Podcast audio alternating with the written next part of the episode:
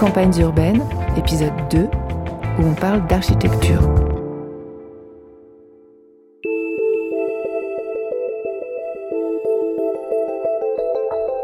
Le pavillon, c'est un monde euh, autocentré, c'est un, un, un, microcosme, et c'est pour ça que, euh, que, que, beaucoup de gens sont, sont, attirés par le pavillon et son jardin. Pierre Chabard, architecte, maître de conférence, ENSA Paris-la-Villette. Parce que c'est c'est d'être souverain hein, sur ce, ce petit, euh, ce micro-paysage qui est, qui est en même temps un, un monde infini. La plus grande énigme posée par les lotissements pavillonnaires, c'est probablement cette répétition du même à l'infini.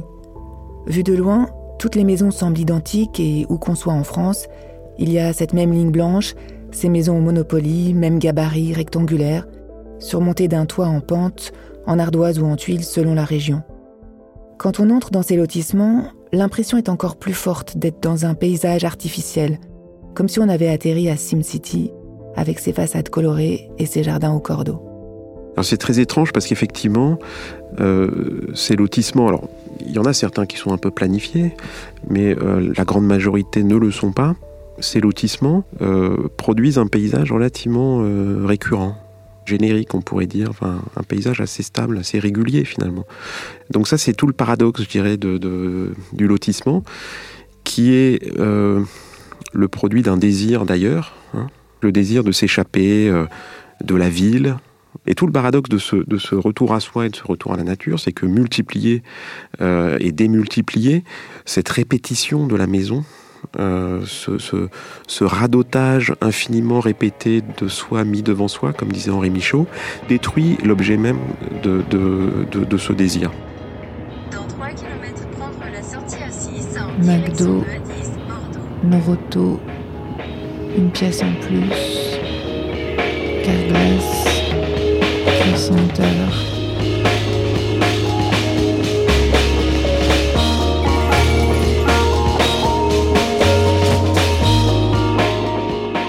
De Bretelle en rond-point, je me suis retrouvée dans une immense zone commerciale. Entre le parking du Leclerc et celui du Truffaut, une vision un peu inhabituelle pour ce genre d'endroit, une quinzaine de maisons bien rangées autour d'une boucle. Nous sommes à 20 km au sud de Paris, en bordure de la N20, et nous voilà à la source, dans un village de maisons témoins, chez les constructeurs de maisons individuelles.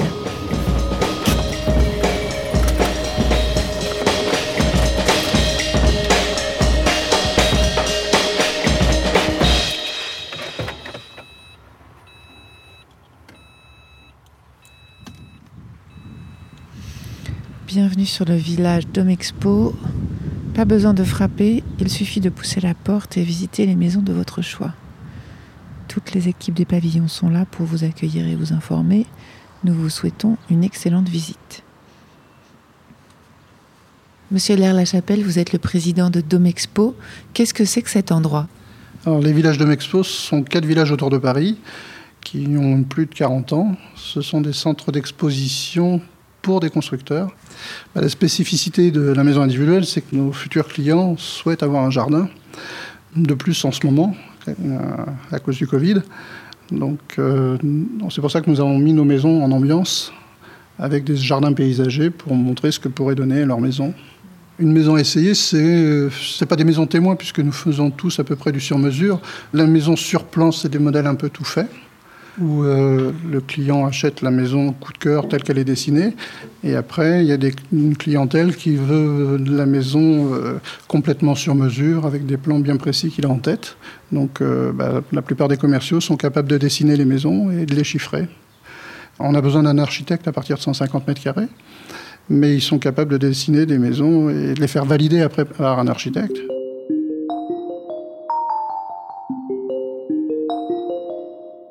Nous sommes à votre écoute pour construire une maison sur mesure. Expliquez vos goûts, vos envies à votre constructeur. Vous êtes unique, votre maison aussi. Maison Sésame, la clé de vos rêves. On essaye vraiment d'identifier euh, dans un premier temps les besoins du client afin de l'orienter vers euh, le modèle qui lui sied le, le, le, le plus. Ferhat Belaïd, chef des ventes chez Maison France Confort nombre d'enfants, identifier la famille, euh, euh, le nombre de salles de bain, euh, la superficie, on va dire, rêvée euh, de l'espace vie, Qu'est-ce que ça représente pour les clients, la maison individuelle qu'on achète? Un rêve ça représente un rêve. Euh, on construit euh, peut-être une fois, voire deux fois dans sa vie une construction de maison. Les clients s'identifient à leur construction. Ça veut dire c'est une maison construite en fonction de qui ils sont. Donc euh, pour moi, la, construction de, de maisons individuelles vraiment identifie la personnalité du client. Aujourd'hui, on est plutôt là-dessus. Nous, on a ici tous une mission, c'est de construire une maison. Et c'est plus qu'un job, c'est vraiment une mission qu'on a. Hein. Évidemment, ça n'est pas forcément facile à comprendre. Comment peut-on s'identifier à une maison si elle ressemble, du moins à l'extérieur, en tout point à celle du voisin?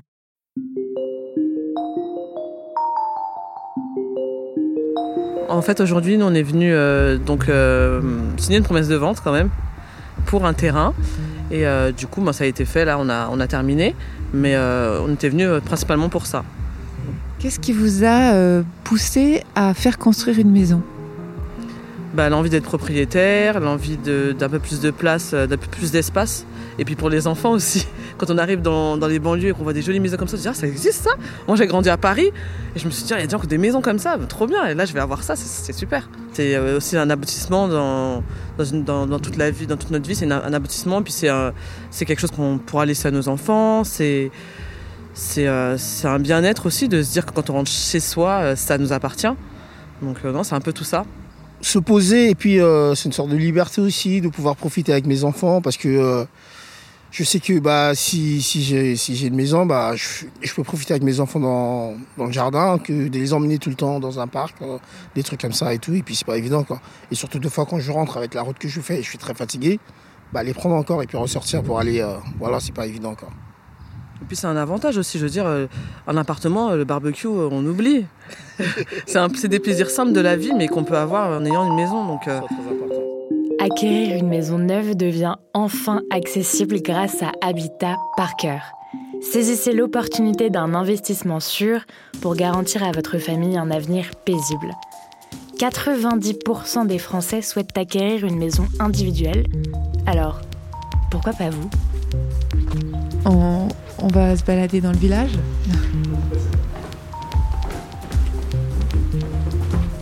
Maison Sésame, la clé de vos rêves. Maison Pierre, la qualité de vie, ça se construit. Maison Phoenix, votre rêve à l'abri du hasard. Là, on se tient quasiment à l'entrée du village.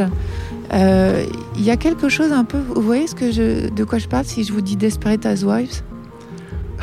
Oui, tout à fait. Daniel Lair La Chapelle, président de Domexpo. Oui, c'est parce que là, ce sont des maisons d'exposition, donc il n'y a pas de clôture. Mais euh, c'est vrai que dans la réalité, ben, nos clients vont faire des clôtures. les lotissements ne vont pas ressembler à ça. Donc c'est une grande allée bordée de chaque côté de maisons. Alors elles sont pas mitoyennes, mais elles sont pas très espacées les unes des autres. Elles sont toutes différentes et en même temps, elles ont toutes peut-être en commun de rappeler une maison traditionnelle quand même. Oui, la maison individuelle à ce site de, que ce que recherchent nos clients, c'est de la maison traditionnelle.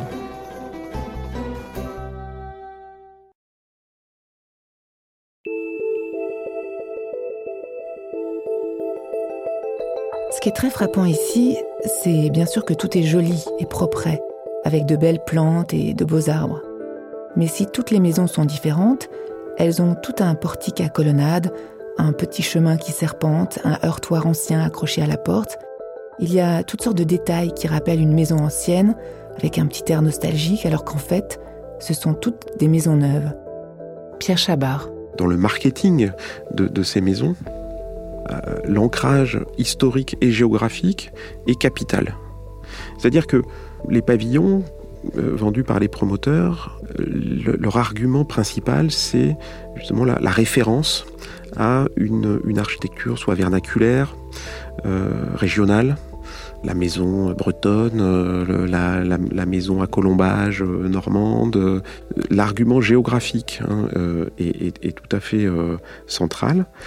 Et d'autre part, le rapport au passé. Hein, parce que habiter dans, une maison avec un jardin, c'est aussi se projeter dans ce mythe hein, du retour à un temps archaïque, rural, peut-être qu'on porte un peu tous en soi, et qui nous renvoie à l'architecture de la ferme, à l'architecture rurale et donc un, un, passé immémorial de, nos familles. Donc il y, a aussi ce rapport au temps, ce rapport à, un temps d'avant, un temps d'avant la modernité.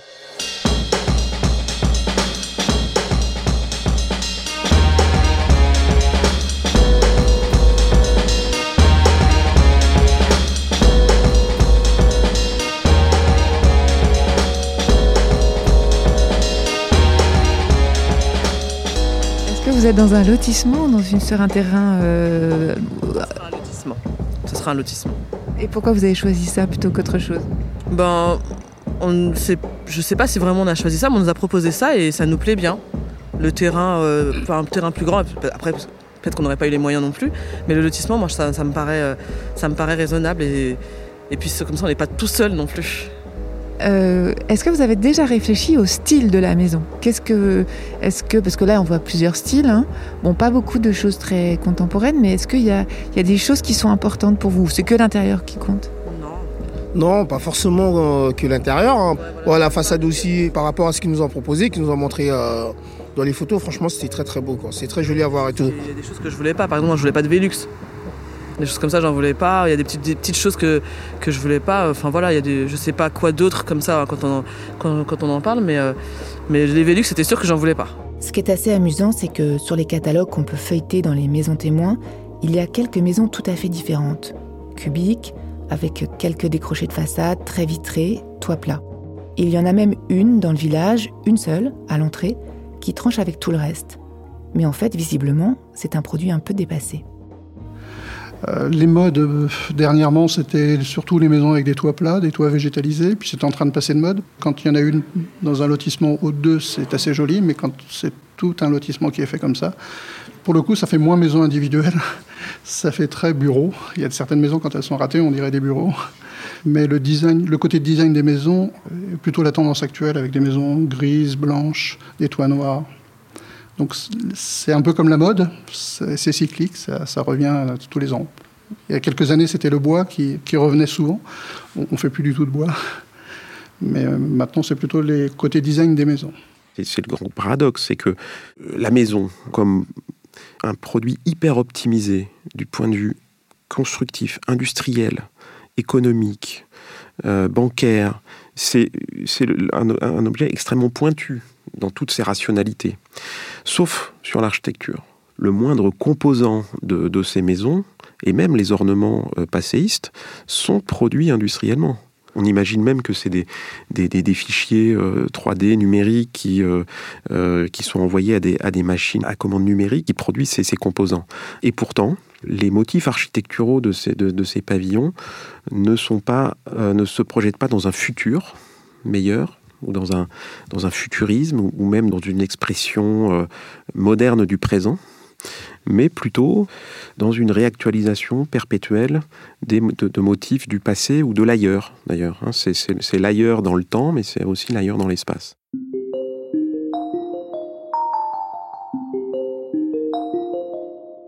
Les modèles présentés par Maison Belle sont tous d'inspiration anglaise, leur conférant une ambiance cosy et chaleureuse. Brighton City, Coventry Derby, Eton, Epsom, Manchester. Avec Maison Belle, la séduction porte un nom. C'est la fiction qui porte la, mise en forme de ces objets. Hein. C'est, pas, ces objets ne naissent pas d'un rapport euh, à une réalité où ils s'implantent. C'est très, très bizarre. Euh, Henri Lefebvre en a très bien parlé de ça euh, et explique bien ce, ce, cette dimension à la fois réelle et irréelle euh, du pavillon. Hein. Ce, pavillon, il en parle comme d'un rêve éveillé. Le pavillon comme réalité, mais aussi comme signe du bonheur qu'on va rechercher euh, dans, cette maison loin de la ville. Donc c'est à la fois une fiction, euh, et, des quartiers réels où des gens habitent, euh, où des gens naissent, où des gens meurent, où des gens passent leur vie finalement. Donc il y a, quand même une, réalité tangible du pavillonnaire, mais qui est euh, déréalisée quelque part par, par cette, ce caractère parfois hors sol de ces opérations qu'on pourrait, qui auraient la même forme si elles étaient construites à, 400 km ou dans un autre pays. Ce que je comprends au retour de cette visite dans ce lieu irréel qu'est un village témoin, c'est qu'au fondement de ces lotissements qui ont couvert la France, il y a une utopie très puissante, quelque chose d'un peu archaïque, un rêve d'abri et de repos. Dans l'épisode 3, on prend la direction d'un lotissement géant de 2000 maisons, construit au tout début des années 70 au sud de Paris, quand le lotissement était encore un rêve d'Amérique. Campagnes urbaines est un hors-série Programme B de Camille Jusa avec Mathias Weiss, réalisé par Thomas Play. En partenariat avec le PUCA, le plan urbanisme construction architecture du ministère de la Transition écologique et du ministère de la Cohésion des territoires et des relations avec les collectivités territoriales. Coordination Hélène Pesquine, Jean-Baptiste Marie et Julien Moulard.